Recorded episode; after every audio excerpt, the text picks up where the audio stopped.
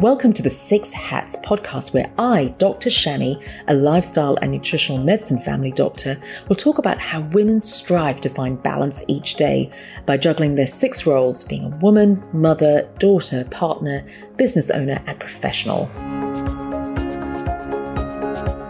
Welcome back, Sue, our amazing counsellor and hypnotherapist. Thank you so much for joining us today. Oh, you are so welcome. It's always a pleasure to discuss these subjects with you, Shami, and spread the information around. Absolutely. And we're talking about a really interesting topic today, which I actually love talking about. And it's about women who's struggling to lose weight and how it's highly connected to emotions. I actually see this quite often in clinics. Anyone who's coming in struggling with weight loss, we do various different things. Of course, you know, what's happening in our body and the biochemical reactions, but more importantly, what's happening in terms of emotions. Have we created positive or negative associations with food since childhood, to be honest? And I get it, because carbs do make us feel happy, but very much a short term, very much it's a quick fix for the emotions. So I actually encourage them to see Sue, our counsellor and hypnotherapist, and she does a combination of treatments. And this is what we're going to dive into today. So Sue, when patients do come to you for help with weight loss, you know, you do offer the hypnotherapy sessions, but what do you actually see when they start the process with you? All right. Yeah, because people often walk in the door, or in the Zoom door, should I say, with the expectation that we can make some fast, snappy changes. And that does not work in life, but we're trained to look for those short, quick answers. So it's interesting that I have to help them understand a little about how the brain works. And we've had years and decades of working our brain and neural pathways working in a certain way. It's not realistic to think that we can change that overnight. But I can certainly understand that under the pressures that are around us today, and especially when people have done long journeys where they go, you know, I've just tried so many things, I'm tired of this. They lose faith in something working. But there's that, well, in medicine, isn't it? If you misdiagnose, you mistreat. Unless you get to the core of the problem, you're not going to get answers. So this is what we're talking about here very much, is often at the core. And you, with all your wonderful professional knowledge, you talk to them about the biochemistry side of things. And when those things are all sort of working right, it's like, well, then what else is there? And psychologically, we are emotional beings who think occasionally, and we don't see ourselves like that because we tend to think of ourselves as very cognitive. And it's in our culture, it's very much been that. We've had a lot of emphasis on cognitive, which it's super important. It's great to be analytical. It's great to be rational. But not everything can be answered on that level. People don't eat the wrong foods that don't work for their bodies because they think it's a good idea. They know that it's an emotional thing, and yet it's them that's putting it in their mouths, right? So we need to understand the psychology. Yeah, and you've said it many, many times, Sue, you know, behaviors are actually driven by emotions. What's driving that behavior? And emotions, have they come on automatically? Is it unconsciously? It's through behaviors in the past. We're just into that automatic mode. And I'm going to share something quite personal, because I remember the start of the lockdown in 2020, and I couldn't believe myself. I was actually craving carbs. It was really interesting when I really reflect and analyze what was going on. My mind actually went to carbs because I was seeking comfort. I was seeking some form of pleasure. And I go, wow, the brain is so powerful. And food is just such an easy, quick fix, easy to access. It's cheap. It's so accessible. You just literally walk to the shops and you can. And socially acceptable. So true. And it actually took a lot of awareness to realize, what am I doing? What's going on here? And just going deeper, because this behavior was driven purely by emotions. Perfect. Yeah. And you make a really good point there. And it's super important we understand that emotions are the petrol that drive our behaviors. So if we're happy, we smile. If we're angry, we grumble. We have action tendencies in behaviors. So what's the petrol? That's driving your behaviors? If you're eating the food that doesn't work for you, then what's driving that? And you made a really good point there about like slowing down and paying attention to what the emotion was behind it. So that's a really good place to start, slowing slow down and come back into our bodies, because we're not taught to be in our bodies. Like I said, we're taught in our culture, it's a cognitive heavy culture. We miss so much wisdom and data and information from our bodies and from slowing down and being present with the emotions. And when we get present with the emotions, we have to, it's very similar to talking to a child. I mean, if you have a child come home from school, you can't sort of grab that child and say, right, tell me what was like today at school, how it happened. Was it all good? Was it bad? Did anything happen? Tell me everything, right? You're all fine, good, off you go. Children don't work like that, and our subconscious doesn't work like that. You need to have space in your life, and, parents will say that, it's like as I'm tucking them into bed, it's as we're sitting there quietly reading a book, it's as we're sitting there, we're having a cuddle. That's when the child says, I had a fight with my friend today at school. And that's a child wanting regulation, but those vulnerable emotions, they need space and safety. It's like they peek out and go, is it safe? And what reads to our brain as safety is slow and gentle, with space and calmness. And you can hear it in my voice, and our minds and our bodies respond to that. So we do that with kids, but that's the sort of attitude we need with our subconscious mind to access that information, because rushing around and it doesn't appear. We don't get that information. That's the data. That's the petrol. That's the emotion that's driving our behavior. Absolutely. And I can share so many of my stories as well of that association of a treat, a reward with something sugary. And it's just ingrained. And when you really think back, growing up as a child, if you do really well, this is a treat and that's sugary. Or, after, funnily enough, like even after going to a dentist, if someone doesn't like it, they treat them with something sugary, which doesn't make sense. And I've actually seen it in my clinic when kids come in and the parents are going, right, if you behave in the clinic, let's go to McDonald's. Right. Yes. And it's just... Yeah, so we're forming it as a reward. Yeah, we're saying this is good. And we're giving it a lot of status. And even the advertising that's around us, even the lollies placed at the checkout, it's, it's very much a cultural thing too. It's, in fairness to ours and our struggles with what we put in our mouths, there is a lot of pressure externally. But by far the most powerful is what's happening inside. And like you said, that from when there's extra stresses on, that's when we're more likely to go for the sugars. Yeah, that's when we start to go carb rich. And I want to put in here this idea, because Gabor Maté, who's a really interesting GP who worked in, I think it was New York, in the US anyway, and he made up this definition of addiction. And I'll read it out to you. Any behavior where a person finds craving and pleasure in the short term, but suffers negative consequences as a result of it and cannot give it up regardless of the consequences. That's his definition of addiction. And he goes on to say that even meditation, if you're doing it and it's giving you negative consequences, for example, if you're, missing out on family time and your family's suffering, that's negative consequences. That can be an addiction. So it's a really interesting way of looking at the way our behaviors are.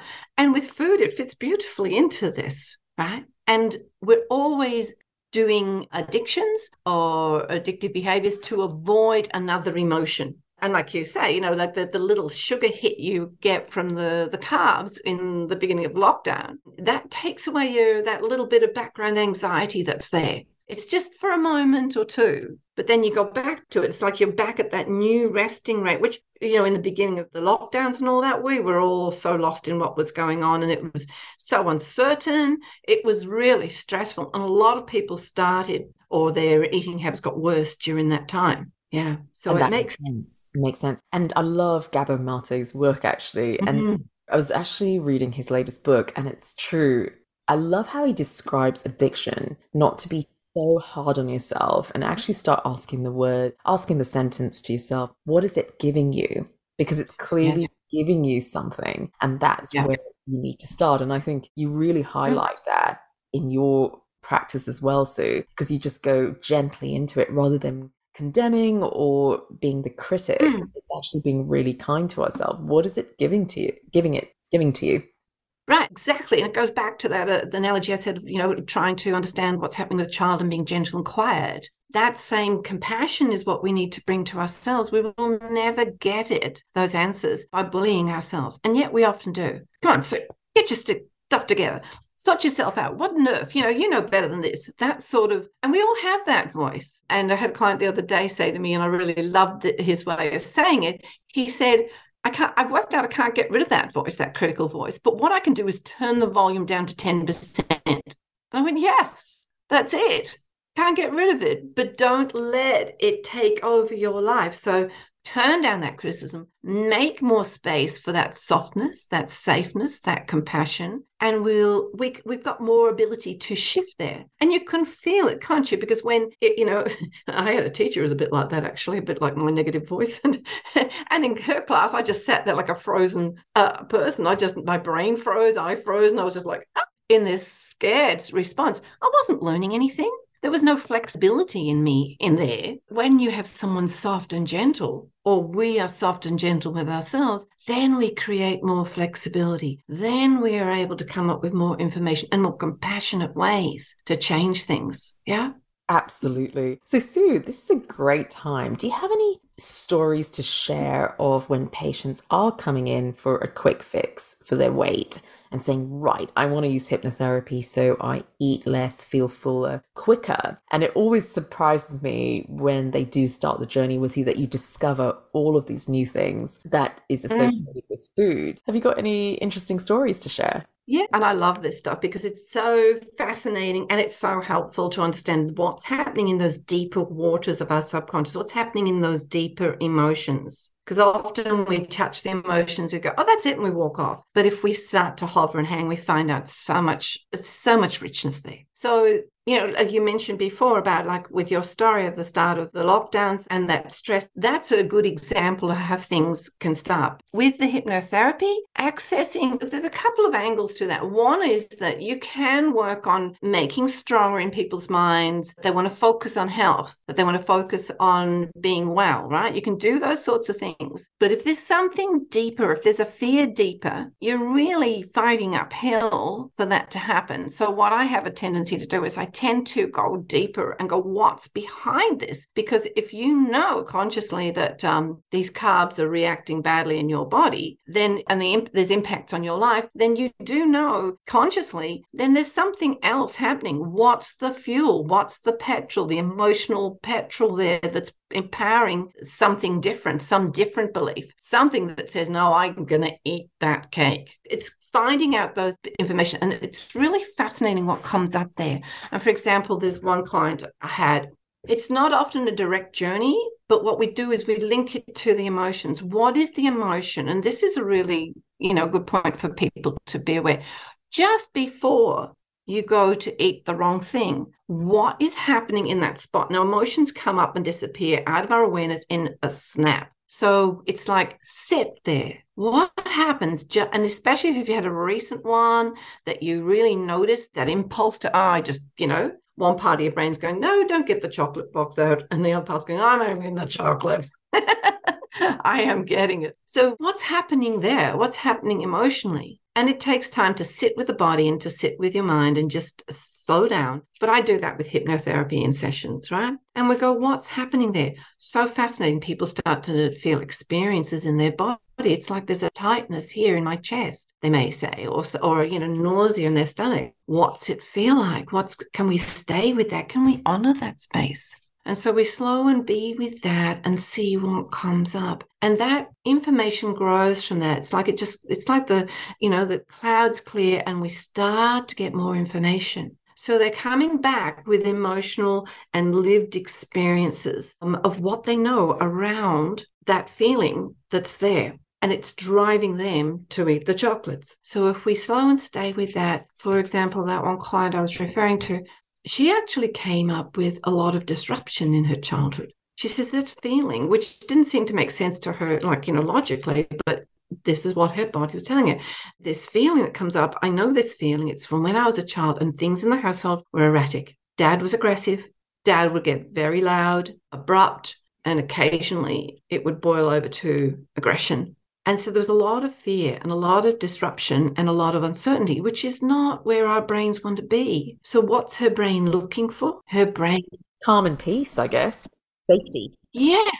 Serotonin, dopamine, all those wonderful feel-good chemicals. It's going, there's too much uncertainty, too much unsafety.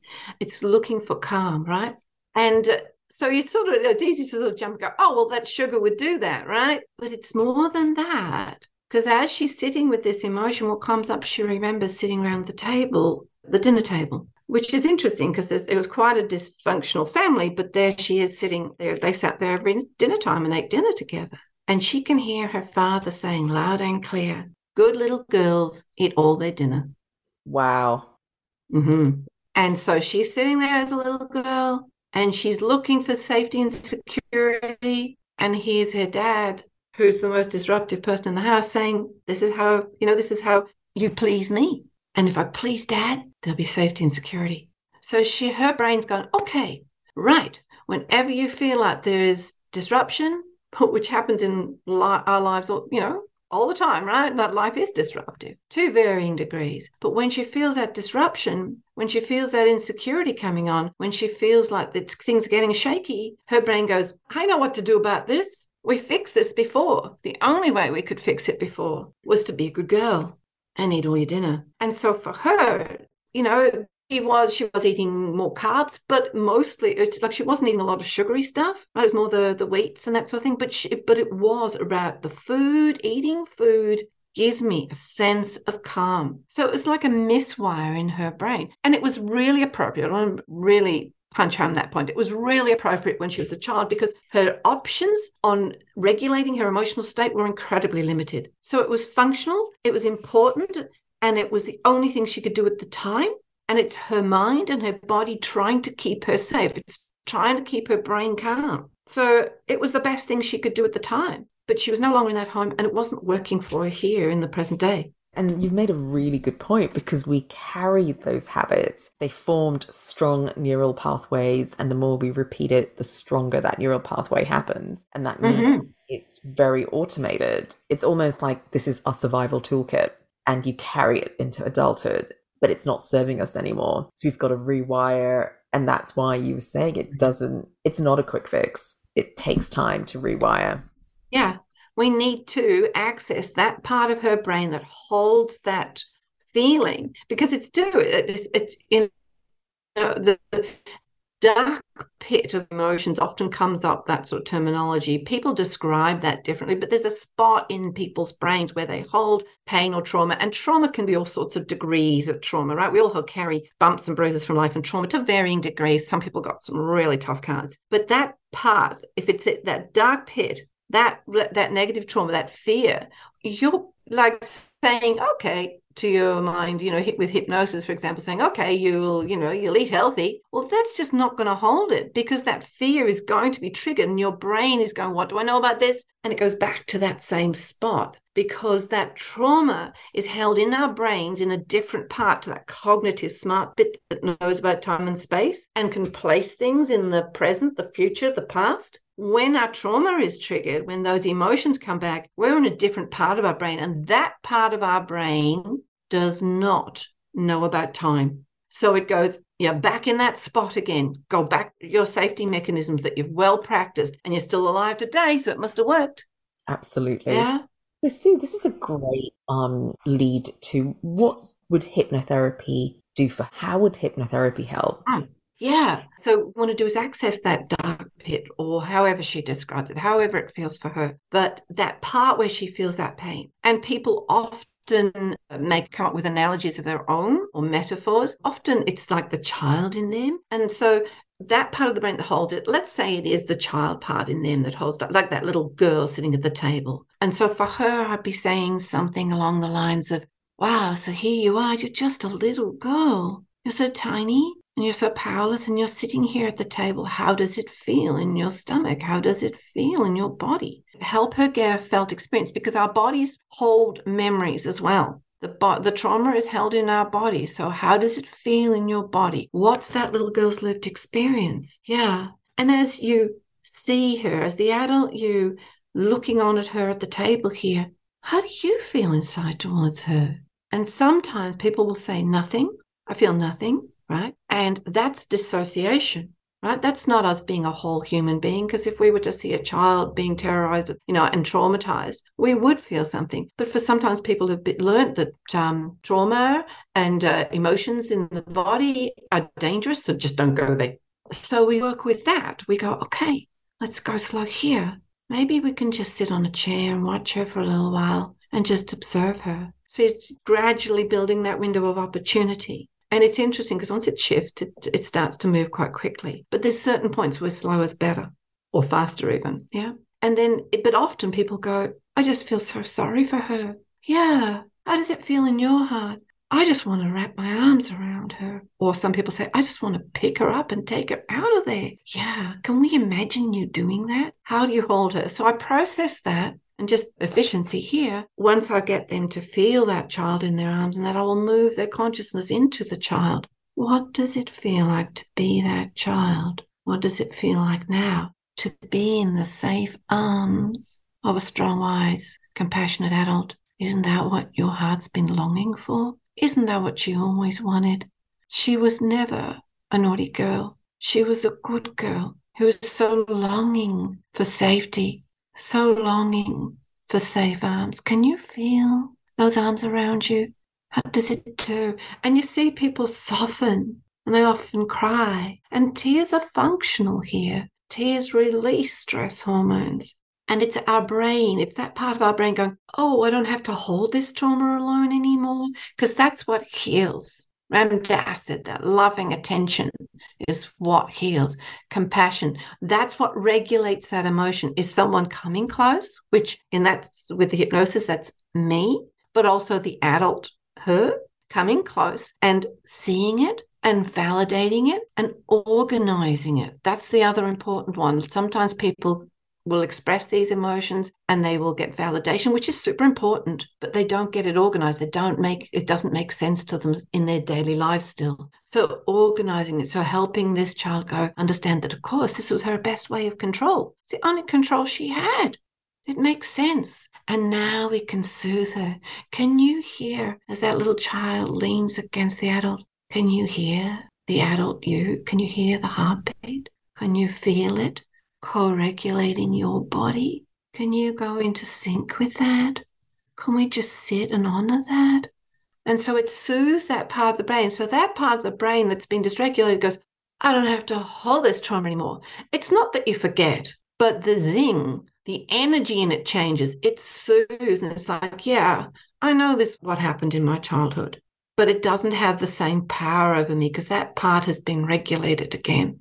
Does that make sense? Oh, beautifully done. And I think our listeners will probably go on a bit of a journey just from what you were saying, because I was just reflecting as well. Yeah.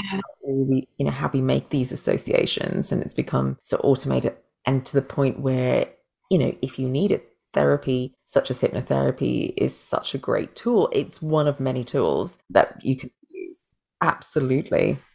And insight, that's the thing that we've learned, is that insight alone is not enough. So just understanding why I should eat better. And I mean, most people, by the time they get to you and me, they know basically what they should be eating, you adjust, but they've got a fair idea of what a good food eating habits are, but it's deeper than that.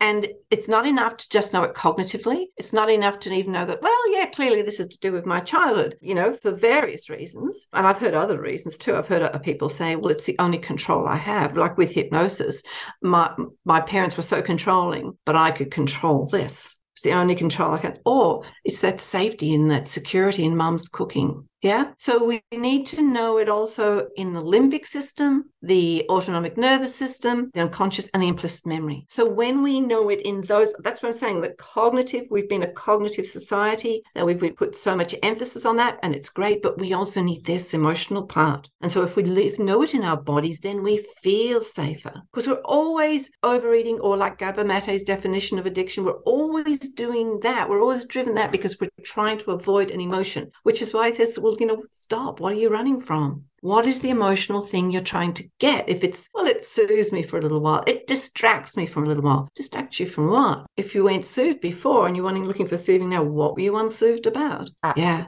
So, safety. Oh, beautiful. wonderful. What an awesome conversation, Sue. And I think it'll help many, many listeners. And it's just a touch of what hypnotherapy can do, but more importantly, the connections of food and our emotions and how our behaviors are driven by emotions. Any final words for our listeners, Sue? I think the big thing would be, if we're not slowing down in our lives, and meditation is wonderful, but I'm not just talking about that. I'm talking about in those moments where our lives aren't going the way quite we want, or we feel emotions, negative emotions or a turmoil coming up. That's when we need to stop and pay attention. So even if it's just stopping for 5 minutes or putting a note in your phone or something and addressing it later, what is that? Because that will keep coming back. That emotion will keep coming back until it's been resolved. So slowing down and being present, checking in with your body, asking your body, what does that sore shoulder mean? If it could talk, what is it saying? What's the message there? And listen to that. Just be open to it. It's just such a more complex way of living your life, a fuller way of living your life. And dare I say, a more human way of living your life. Absolutely beautiful. Thank you so much, Sue, for today. Thank you. You're so welcome. Remember that this is general advice only. Please see your healthcare professional for more information. So what's your take-home message today? Remember, it's all about progress and not perfection. And are you suffering from stress? Visit the Usawa Learning Hub on usawa.com.au for more resources on how to de-stress, re-energize, and reclaim your health. Enjoy the journey.